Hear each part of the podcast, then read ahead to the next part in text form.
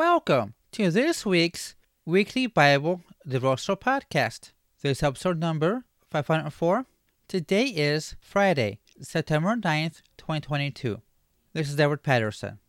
Daily devotions written by Pastor Thomas Smith. The title of today's devotional is The Stability of Faith. Let's begin.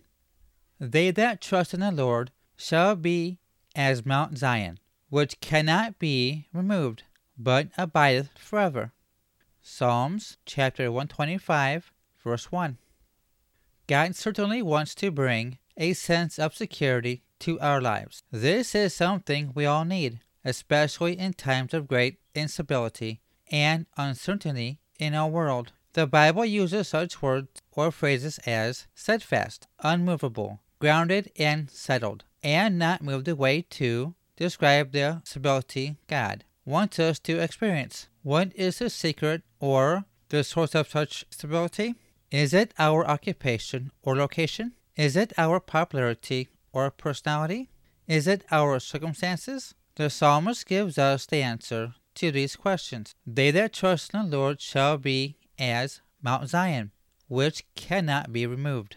There is a special measure of consistency found in those who are exercising faith in God. Faith, true faith, faith that is resting in the Lord and His promises can give such stability to our existence. There is soundness and security to the one who has his trust in the Lord.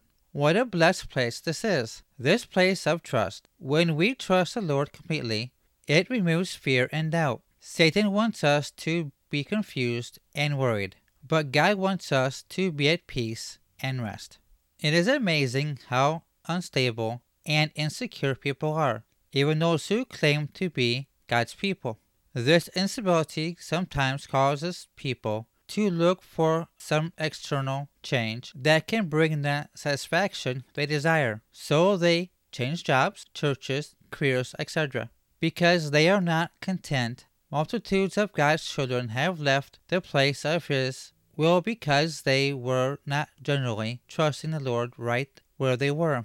Often, the answer to that instability lies within us. Our all sufficient God invites us to trust Him completely with our needs and concerns and find Him as the source of our steadfastness. He is described in the pages of Scripture as a rock. Surely, if we can trust Him with the matter of our eternal salvation, we can trust Him with the lesser issues of our lives. How can we develop a more consistent, steady, stable life? We must take a serious look at our faith or the lack thereof. Being steadfast, settled, secure, and consistent are not simply the results of a life free from difficulty or disturbances. Rather, it is the fruit of the heart that is completely depending on God and resting in His faithful promises.